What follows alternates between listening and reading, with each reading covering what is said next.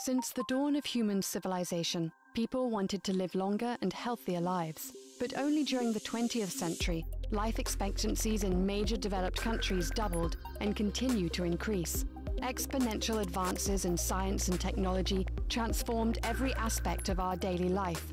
And now, we're at a point of human evolution when our understanding of human biology can help us intelligently develop personalized therapeutic interventions, discover new drugs, or reposition the old ones to treat or even cure complex diseases, slow down, or even reverse aging. Hello, Alex. Hi, Adam. Pleasure to be here. It's wonderful to have you. So I read your book, Ageless Generation, a little while ago. I didn't realize you were on my Facebook friends list, though, until I saw you and I thought, oh, that name looks familiar. And here you are today. It's amazing how life works. So tell yeah. us a little bit about yourself. Facebook works in mysterious ways. A few words about myself. My name is Alex Zhavoronkov, and I am a director. Uh, well, now I'm uh, the chief science officer of the Biogerontology Research Foundation. It's a UK-based charity supporting aging research worldwide. I'm also the CEO of uh, InSilico Medicine. It's a bioinformatics and big data and deep learning company using signaling pathway analysis uh, for aging research and drug repurposing. So I have a broad range of uh, academic interests. Most of them are structured around bioinformatics of aging. And my mission in life, my purpose is to combat aging, but in the most credible and most credible way and within the regulatory, regulatory boundaries we have today. I guess you wanted to talk about my book first, right? Well, that is very fascinating. I would like to talk about the technicalities of, or some of the technicalities of your bioinformatics research. But yes, let's talk about your book first and the changing demographic landscape of the world.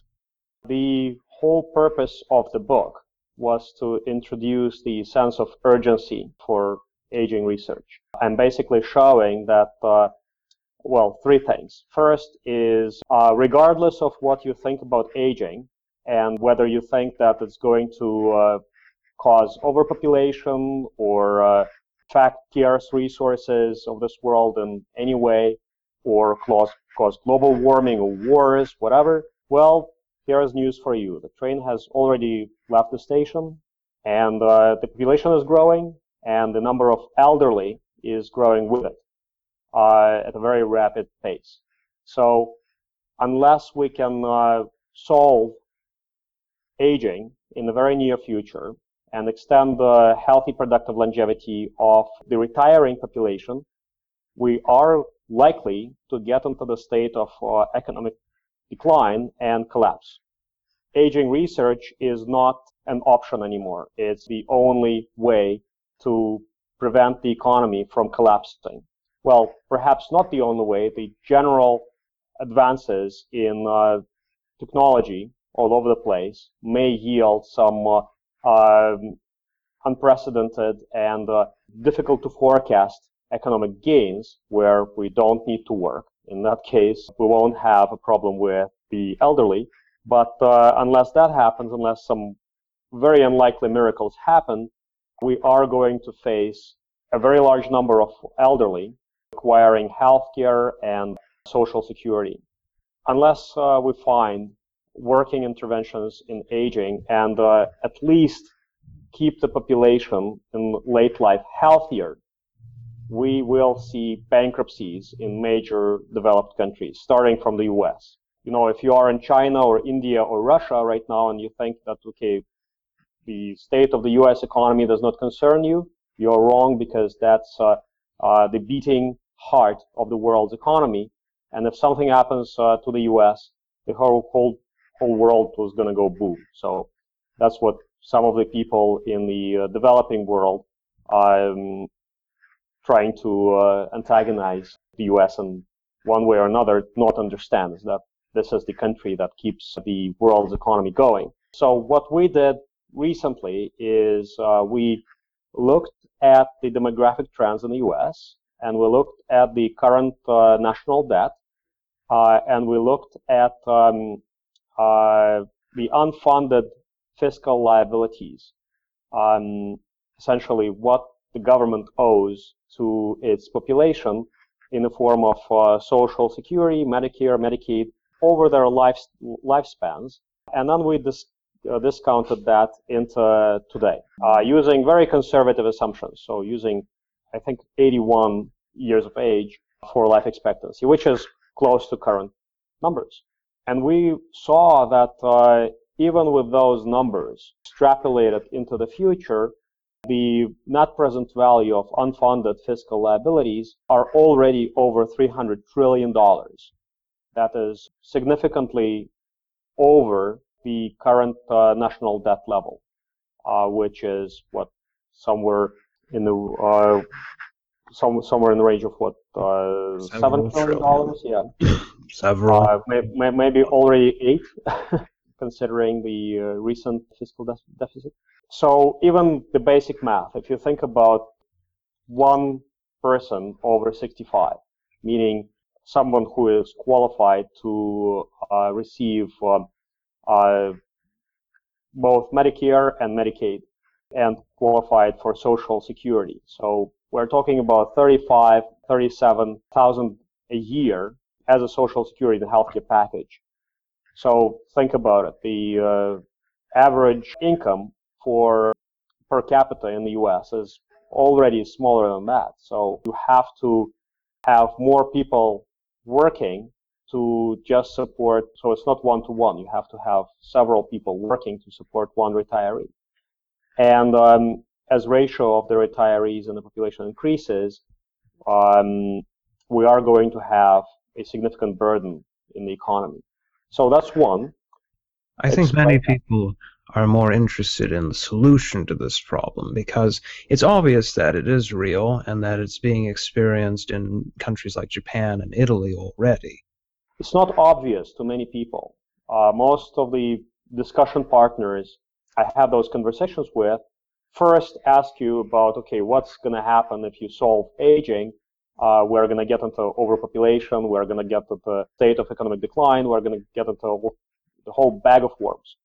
And uh, my book essentially shows that if we don't solve aging within the next 15, 20 years, and I'm not talking about solving aging uh, and reaching immortality, I'm talking about making the population healthier in late life and increasing healthy productive longevity we are going to get an economic collapse. And in that case, there is a chance that a lot of nonlinear events are going to happen and uh, we might go back to the dark ages, not necessarily to the dark, dark ages. In some of the countries, you know, we can light a match, throw it in the population, and uh, it will go crazy, right? We've seen that in Iran, we've seen that in uh, the IS state, what we how we call it whenever you've got a significant economic decline and possibly collapse, you got all kinds of issues in the population, and we might actually roll back a couple decades in uh, both technology and economy if we ignore the current population trends, which is a huge percentage of the elderly in the demographic. So we need to take care of them. The second point that I'm making also is that productive longevity is the source of economic growth. So it's the new source of economic growth, we can actually build the whole economic theory around it. There are, we, already have the tools to extend healthy productive longevity. We just need to ensure that we bring all the pieces of the puzzle together and start working towards a specific goal. Not just doing research for research or clinical trials to, you know, extend the, the life of the patient on the deathbed marginally, but to actually work towards solutions and set ourselves targets for productive longevity that we need to reach with technology. What I did personally is first step I made when I looked at uh, the trends analysis and aging research. I started looking at government grants. I started looking at how governments spend their money on research and how do large pharmaceutical companies spend their money on clinical research. I built a tool called the Aging Portfolio. You can go online and uh, I'll look at agingportfolio.org. It's not just the aging grants. So all National Institute of Health grants, it's National Science Foundation grants, European Commission, Australia, Canada. Over the past 25 years, uh, brought together in one database, and then uh, structured into a taxonomy of more than 360 categories related to aging research, but both natural sciences and social and behavioral sciences, and groomed together into categories both using volunteer editors and machine learning. So that's what Aging Portfolio is. And we looked at some of the most promising areas that are close to market and most likely yield good academic publications and uh, possible advances in the clinic. We used the tool to identify some of the most prospective areas. And one of those areas I chose for myself as uh, an area to focus on, essentially to try to develop some working interventions in aging uh, within the next decade or so. And that's how in silico medicine came to be. We essentially started from cancer, started looking at various bioinformatics approaches to first personalize a range of cancer treatments to specific patients. I guess if you integrate, uh, if you already integrated video, so we do link pathway analysis and uh, intelligent uh, drug selection for individual patients and also for population groups. So we're looking for universal drugs, primarily in cancer. But we are extrapolating this technology to screen for possible geroprotective drugs, drugs that uh, either slow down aging or repair some age-related processes. And uh, about a year ago, uh, we did our first in silico screen, um, massive screen. We processed uh, more than uh, 3.7 million different samples. I'm not talking about patient samples, but uh, a variety of gene expression samples coming from all over the place, from the publicly available sources and from our own uh, internal uh, internal generated data, and then uh, screened it against more than 40,000 different drugs linked to gene expression profiles, and selected uh, just over 250 compounds that might be effective geroprotectors. Took the top 10, and now we are playing around with those compounds in the lab essentially incubating various human cell lines and primary cells from coming from different tissues uh, and looking at the effects of those drugs on those tissues. Some of those drugs are reasonably safe to use, so it's possible to maybe uh, even experiment on human patients today. So you took a, a sort of shotgun approach. You had a large number of potential candidates and you are steadily narrowing them down. Correct. And for my viewers who don't know, viewers, listeners who don't, uh, could you tell us a little bit about bioinformatics and how what it is and how it works? Well, bioinformatics is uh, already a very broad field. So an easy way to describe it would be the use of computers uh, to um, assist biologists in interpreting uh, the data or uh, designing their experiments or even running the experiments uh, in a computer. So it's computer assisted biology. That's bioinformatics. Excellent. Yes. Okay. One of the, uh, so to speak, unorthodox things about our company is that uh, we are very geographically distributed. So we have 33 people working for InSilico and uh, every one of those people is dedicated to aging research. So uh, I would say it's probably the largest team uh, in the world in a commercial bioinformatics company focusing on aging research. So of course there is human longevity, there is Calico, but in our case I think we've got more people dedicated and believing in aging research than any other group. And we have got people in uh, Russia. It's a large development office. We've got people in the UK, Poland, uh, China. Our headquarters are uh, at Johns Hopkins University uh, in Baltimore. So several people working there. And uh, we started working with large pharma. So some of the top pharmaceutical companies in the world helping them repurpose their drugs from a one cancer to another cancer or from uh, one condition to no, no, no, uh, known condition to an age-related disease using their own data or uh, publicly available data. As we can see already in cancer, our technology is very effective.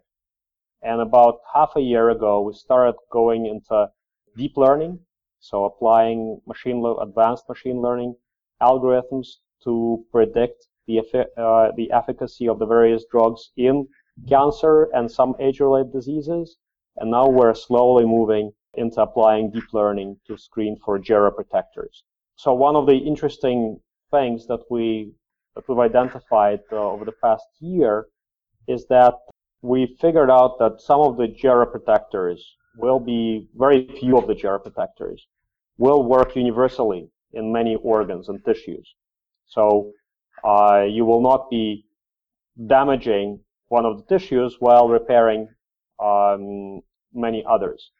But most of the geroprotectors that we screened uh, are tissue specific, meaning that, for example, some of the long-lived cells, say neurons, they accumulate damage throughout a very long period of time. And they activate defensive pathways to cope with this damage. So in, within our model, we're trying to minimize the difference between young and old states using uh, single drugs and drug combinations. And when we suppress those defensive pathways that are activated during uh, aging, we can actually kill some of those cells.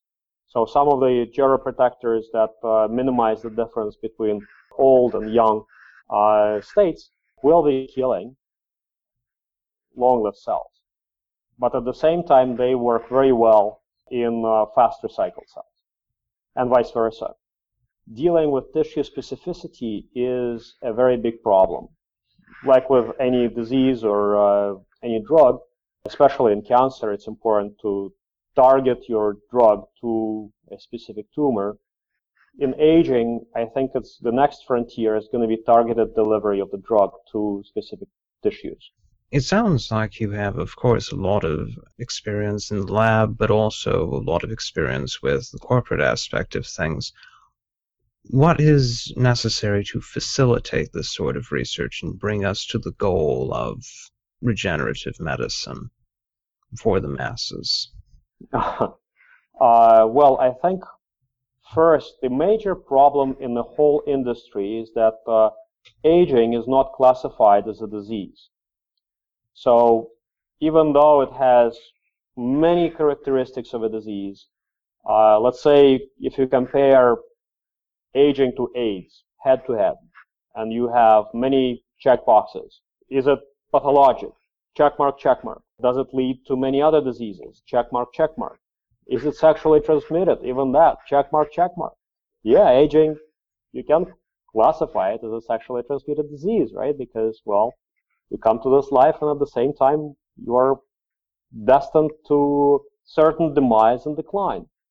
Uh, so aging is a sexually transmitted. disease. For us, it's very clear, but to pharmaceutical companies and to the industry and to the policymakers and even to most of the gerontologists, they struggle to classify aging a disease as a disease because they consider it to be a natural process and focus on other diseases, well, not other diseases, but uh, diseases that stem from aging instead of uh, looking at the root cause. For pharma companies, it's almost impossible to make money on drugs if aging is not classified as a disease because you cannot really run clinical trials effectively, you cannot get reimbursement effectively. It's very difficult to have a business case if you are not treating a disease. So one of the major hurdles universally is that particular fact. So even some of the biogerontologists, if you're out there and if you think that, okay, aging is not classified as a disease and should not be classified as a disease because it doesn't fit some certain characteristics, just let it go and let's let's classify it as a disease. Let's uh, lobby the government to classi- classify it as a disease, and get to the point where we start developing a roadmap for effective anti-aging interventions and get the pharma companies to buy in. So what our company did recently, we started organizing conferences for pharmaceutical companies. So we are one of the co-organizers of the Basel Life Sciences Week. We organized the co-organized the Aging Aging Pharma Forum at the Basel Life Science Week and that's a major industry forum. You know, Basel is the heart of the two large pharma, both Roche and Novartis, are headquartered there. It's number one and number two pharmaceutical companies in the world. and many large pharma congregate at this event. And through those events, we're trying to convey the general message that, okay, we need to do something to get the pharma buy-in to uh, effectively combat aging. So I think classifying aging as a disease, getting pharma buy-in, showing them the business models, getting policymakers in a much more active stance. That's what's necessary right now. It's not even the funding because there is huge amount of funding out there. The NIH spends over $30 billion a year. China went online and said it would, it would invest uh, $309 billion over a five years period from starting from 2011. So you can imagine that they're spending more than the US currently on biomedical research. NSF has huge funding. European Commission has huge funding. Funding is not a problem. As a matter of fact, large pharmaceutical companies combined, they probably spend over $100 billion on R&D. But this whole huge amount of money annually is being spent on uh, things that do not really look at the root cause. They're not looking at aging and aging interventions. Most of that research is clinical. Clinical research that is uh, designed to extend the, the life of a patient on a death, deathbed marginally. So we're talking about if, if you get a drug that's very similar to what you already have on the market, but it extends the patient's lifespan by a year or less than a year, the patient is going to be suffering, not productive, uh, not contributing to the economy. We're talking about huge healthcare bills. But let's say you've got a few more months. The drug is going to get approved and it's going to get reimbursed. But really, there is no benefit to the economy. And maybe in many cases, there is very little benefit to the patient and patient's family because that's the path to a very painful decline and demise and a bankruptcy. More than 60% of the bankruptcies in, US, in the US are healthcare related. So we need to start thinking about reshuffling the funding spent on R&D by pharma and by the government to actually go a little bit longer in, uh, in basic research and uh, looking deeper into what's really happening in aging and anti-aging interventions rather than jumping to, to the clinic to make short-term gains.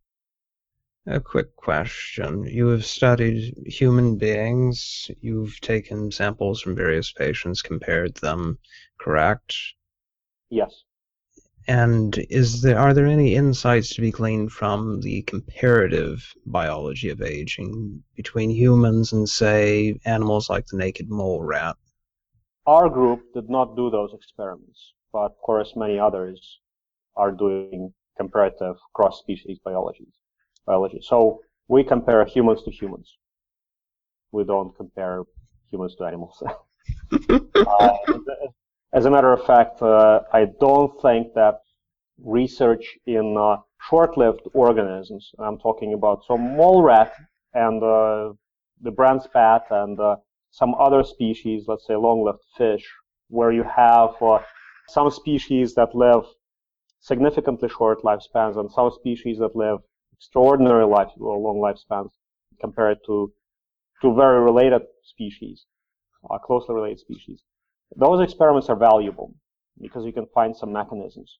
But many aging researchers, they are actually, you know, experimenting with C. elegans with, with worms and flies, trying to extend their longevity and uh, through various uh, gene tweaks and then uh, claiming that, yeah, we're going to solve aging using those organisms, I don't think that's the right way.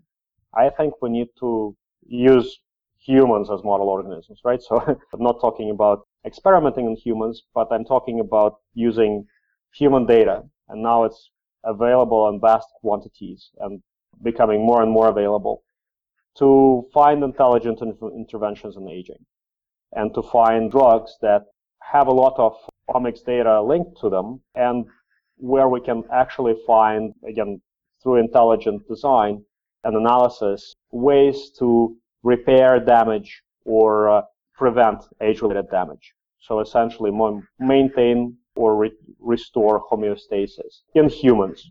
Because what pharma exper experience uh, shows you and tells you is that when you try to extrapolate data when you try to extrapolate the results from primitive organisms, again, like flies and worms, you often don't get to humans.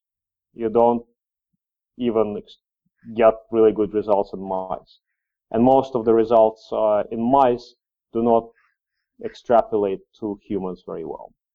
And vice versa. Though those uh, organisms were designed, they were evolutionary selected to live the lifespans they live. So if we give them some of our genes, they will live longer. But if we take some of their genes, we will uh, probably be incompatible with life.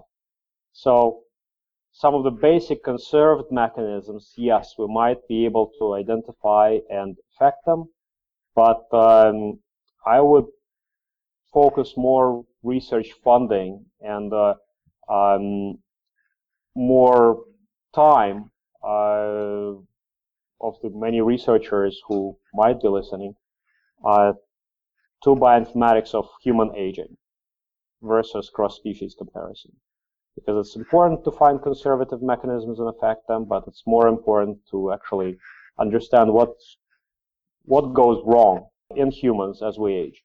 Because some of the processes we um, that affect us, model organisms, they don't even live to experience those processes, right? Think about mineralization of the connective tissue, right? It's slow, it takes decades, and uh, the effects uh, are apparent later in life. Or think about crosslinks, protein crosslinks, right? It's also it's a very lengthy process. Or racemization of amino acids and proteins. We probably don't even live to the pathologic effects uh, of uh, this process. Uh, not talking about uh, worms or flies or mice. So I think working with humans is the way to go. So, are there any are there any biomarkers in particular that should be added to standard medical texts as a way of identifying problems before they begin? Well, there are already many biomarkers.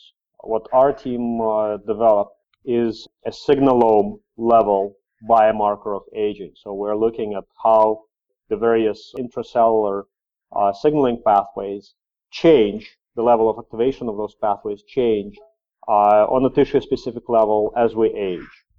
And uh, we can use those, as we call it, signaling pathway activation drift to evaluate uh, the aging processes in humans.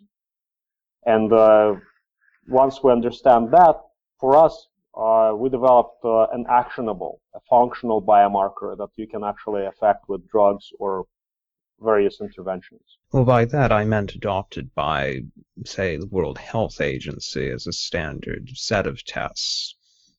You, you can you, you, can you can adopt our our uh, signalome uh, uh, biomarkers uh, as a standard set of tests. Yes, it's tissue specific, but for many tissues, uh, for example, for skin, for muscle, for uh, stem cells, you could use those signalome biomarkers as markers of aging because we can clearly show the correlation going from young to middle age to old to very old.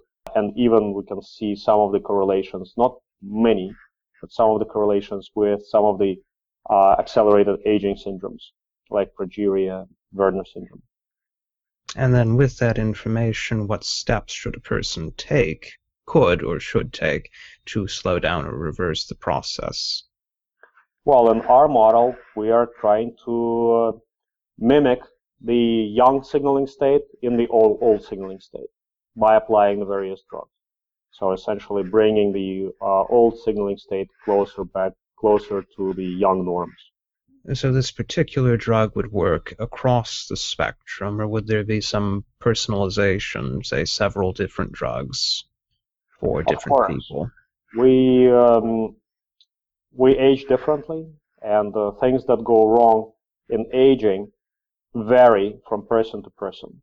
So even though the net, uh, the overall phenotype of aging is very similar, so we've got wrinkles, we've got gray hair, we've got loss of function across the board, but on the signaling level, intracellular signaling level, we have a lot of variability. So there is, there are ways to personalize uh, uh, drugs to specific patients. However, uh, there are some universal biomarkers. Uh, there are some universal uh, geroprotectors that work ubiquitously in the population. Uh, I was going to ask about the major causes of aging identified by Aubrey de Grey. Aubrey's strategies for engineered uh, negligible senescence uh, model is great, and that's the way to go. So geroprotectors uh, that we are trying to predict um, will be a patch on on the roadmap strategies for engineered negligible senescence. So I think that his model is going to yield significant longevity dividends. But to get to his model, to get aging interventions within the SENS model might take a while. So some of the some of us are not going to live to the time, and um, our company is working towards developing interventions that will bridge today to up until SENS becomes available. So I think that SENS is a very comprehensive model. So if you think about what goes wrong in aging, and if you were to classify it, SENS is the very good way to classify those processes. Things like mitochondrial damage, uh, loss of um, stem cells, loss of regenerative ability, uh, or too many cells, as Aubrey calls it, talking about cancer, protein cross-links. So, so every strand in SENS has very significant logical base. It's very difficult to actually expand it or reduce it. So sources of damage are there, and he classifies it in the most comprehensive way possible. So I would only add maybe mineralization of the connective tissue uh, when I'm talking about when he's talking about uh, advanced glycation end products, because uh, that's also so mineralization is also a source of extracellular stiffness, tissue stiffness, and loss of elasticity.